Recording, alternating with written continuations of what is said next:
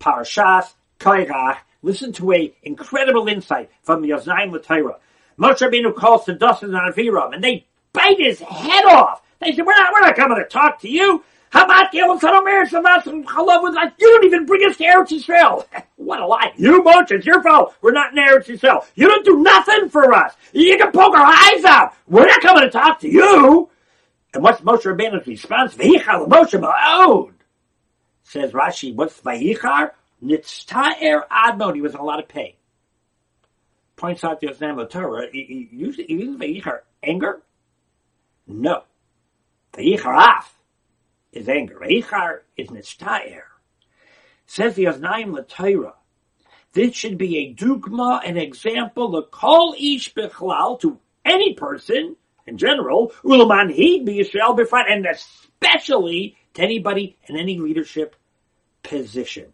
What happens if people are making fun of you, if they're not giving you the proper honor? Moshe did not get angry. When it came to the covenant of somebody else, other people's covenant was being trampled on. Vayicharaf. When it came to Gvoit Shemayim, Vayicharaf. He was anger. When it came to his own covenant, Vayichar, he was in pain. V'yachshav belibo, what he thought was, ulai bemet lo maybe I'm not 100% right.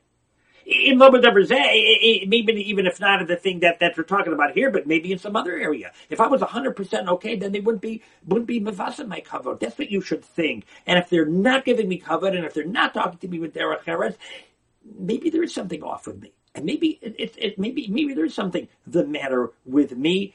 You don't get angry. It's tired, you're in pain and you look into yourself and you wonder, maybe I'm not 100% deserving of the cover that I think I am, or you're in pain. But we don't get angry when other people are mezalzel in our cover. The mezalzel in kvayt shamayim, or the mezalzel somebody else's cover, veifaraf. Moshe's response to Dosan Aviram, veichar, he was in pain. Have a very good Shabbos.